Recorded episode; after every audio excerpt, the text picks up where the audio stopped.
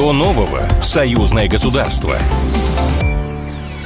Здравствуйте, в эфире программа «Что нового? Союзное государство». Меня зовут Михаил Антонов, и традиционно в течение э, недели мы собирали самые интересные события, которые происходили в разных сферах: экономических, политических, социальных, культурных, спортивных, но эти темы связывают одно. Все они происходят в рамках союзного государства, и на некоторые темы более подробно мы сегодня поговорим с нашими экспертами. Одна из тем, э, которая сегодня открывает нашу программу. Система международного обязательного страхования автогражданской ответственности «Синяя карта» стала действовать между Беларусью и Россией. Членство Белорусского бюро по транспортному страхованию и Российского союза автостраховщиков было приостановлено с тридцатого июня этого года в рамках международной системы страхования «Зеленая карта» по санкционным мотивам. В связи с этим между вот двумя организациями, белорусской и российской, с первого июня две тысячи двадцать третьего года было заключено соглашение по «Синей карте». карте. второго сентября соглашение вступило в силу в полном объеме. Оно устанавливает правила, аналогичные прежней системе, за исключением некоторых положений. Но все подробности мы сейчас узнаем у главы российского бюро «Зеленая карта», входящего в Российский союз автостраховщиков. Сергей Рузаван с нами на прямой связи. Сергей Иванович, приветствую. Здравствуйте. Добрый день. Сильно ли что-то поменяется для людей, у которых вот «Зеленая карта» была? И э, если есть какие-то изменения, то детально и подробнее, м- чуть более расширено для наших слушателей.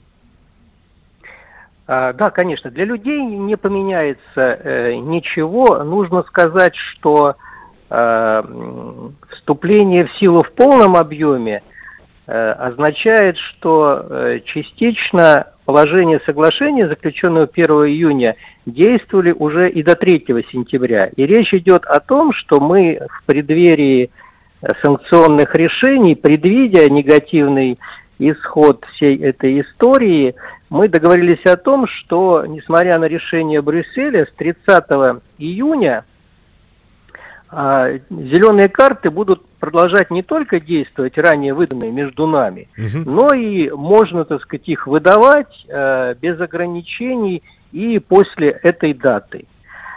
И дальше мы, собственно говоря, готовили э, параллельно нормативную базу и э, в России, и в Беларуси для того, чтобы можно было с определенной согласованной датой, в данном случае с первого января две тысячи двадцать четвёртого года, перейти, так сказать, на там, новую форму э, сертификата, чтобы уж полностью, так сказать, отвязаться от э, зеленой карты.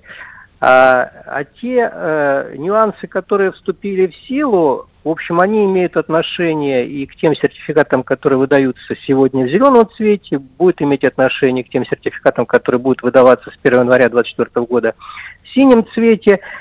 Главное отличие – это то, что расчеты между э, бюро и страховщиками российскими, белорусскими по этим картам будут э, преимущественно в национальной валюте. До этого правила системы трактовали расчеты в евро, и, собственно говоря, даже между нами э, расчеты осложнялись, поскольку все расчеты в иностранной валюте идут через иностранные корреспондентские цепочки, и мы испытывали большие проблемы в связи с этим, и поэтому решили перейти на национальные валюты. И второй нюанс, тоже он э, затрагивает в большей степени э, взаимоотношения между бюро, хотя позитивно будет сказываться и на потерпевших, и страхователей, это то, что если в рамках системы подтверждать действительность карты при ДТП можно было только там, при ее, так сказать, физическом наличии, угу. то э, теперь мы можем подтверждать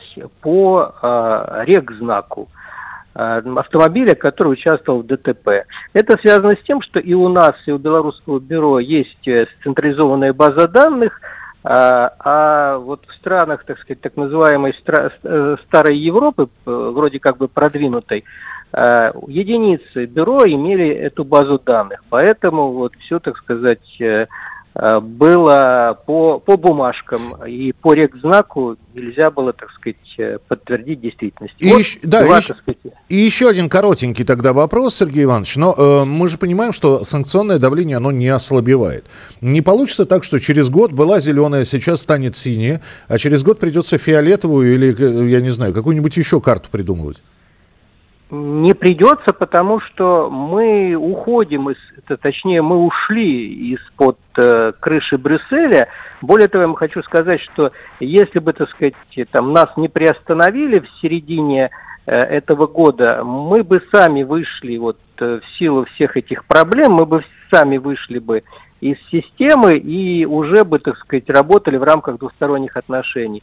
С Белоруссией точно. Дальше, так сказать, мы прорабатываем аналогичные вещи с другими дружественными странами, с Азербайджаном, Турцией. Поэтому мы э, работаем над созданием, по сути, параллельной, независимой, так сказать, ни от кого нашей дружественной системы «Синяя карта». Ну и, значит, будем следить за тем, как она станет работать. Спасибо большое, Сергей Рузаван, глава российского бюро «Зеленая карта», входящего в Российский союз автостраховщиков. Ну вот бюро поменяет свое название тоже с начала года, и это будет уже «Синяя карта». В Смоленске проходит шестнадцатый фестиваль «Молодежь за союзное государство».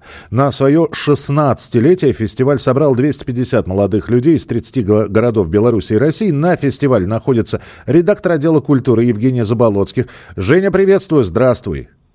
Миша, привет. Привет. Скажи мне, пожалуйста, этот фестиваль какие, и, во-первых, что он показывает? Фестиваль чего? Фестиваль э, молодежной песни, так вот, если в общем говорить. Но в этот раз особая тематика, очень много фольклорных песен, э, патриотичных, то есть такой... бравый нахал, скажем так. Если мы говорим про фестиваль, это конкурс какой-то, то есть по итогам этого да. фестиваля обязательно будет выделен какой-то исполнитель да, не, да, или, да. или группа исполнителей, и будут награждены они, да? Да, конечно, да, конечно, все совершенно верно. А, вот буквально-таки вчера прошел конкурс, это было очень волнительное мероприятие, он состоял из двух э, отделений. А, все ребята, конечно же, волновались, и вот буквально через несколько часов мы узнаем, кто станет победителем. Лауреатов будет трое, перво, первое, второе и третьей степени, и также будут ребята, которые получат призы от парламентского собрания Союза Беларуси и России. Есть что-то, что тебя поразило? Вот ты посмотрела и поняла, вот они самородки, неважно, российские или белорусские, как они поют. Угу. Конечно, очень-очень много таких моментов. А, очень, во-первых, поразило то, что много девушек. Я не знаю, куда смотрят парни, почему они как-то вот подостыли, может быть, немножко по отношению к песенным конкурсам, но девушек много. Подожди, ну, может, песни хорошие, как пер- первым делом фестиваль, а девушки потом, понимаешь? Да, возможно. Возможно, да. Девушки все красавицы, как на подбор, все сильные, интеллигентные, начитанные. Спрашиваешь у них о том, что им интересно, говорят, читают книги перед сном. Uh-huh. А, и поражает то, что, наверное, девяносто процентов девушек выступали в, народ, в русских народных костюмах и в кокошниках. А, что, то, что касается россиян, потому что тут и россиянки, и белорусы. Uh-huh. И очень много конкурсантов, которые поют о родине, о любви к родине, к Беларуси, к России. И также тоже любопытный момент, который заключается в том, что много ребят с говорящими фамилиями. То есть, например, тут есть конкурсант, которого зовут Андрей Кот. А, то есть молодого человека кошачья фамилия.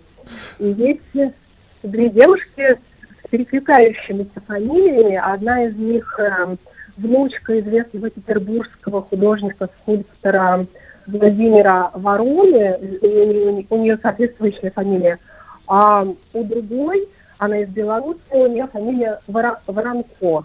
Вот. Жень, и еще передает... один вопрос очень важный. Знаешь, когда проходят такие конкурсы, особенно песенные конкурсы, но мы, кстати, видим это и по телевизионным проектам, выходят молодые люди и поют собственные версии уже проверенных хитов. Ну, песни, которые на слуху. Здесь звучат оригинальные песни, или это тоже, я не знаю, наследие, может быть, советское, может быть, постсоветское? Или это все песни оригинальные, написанные современными авторами, оригинальные тексты, и до этого никто их не исполнял?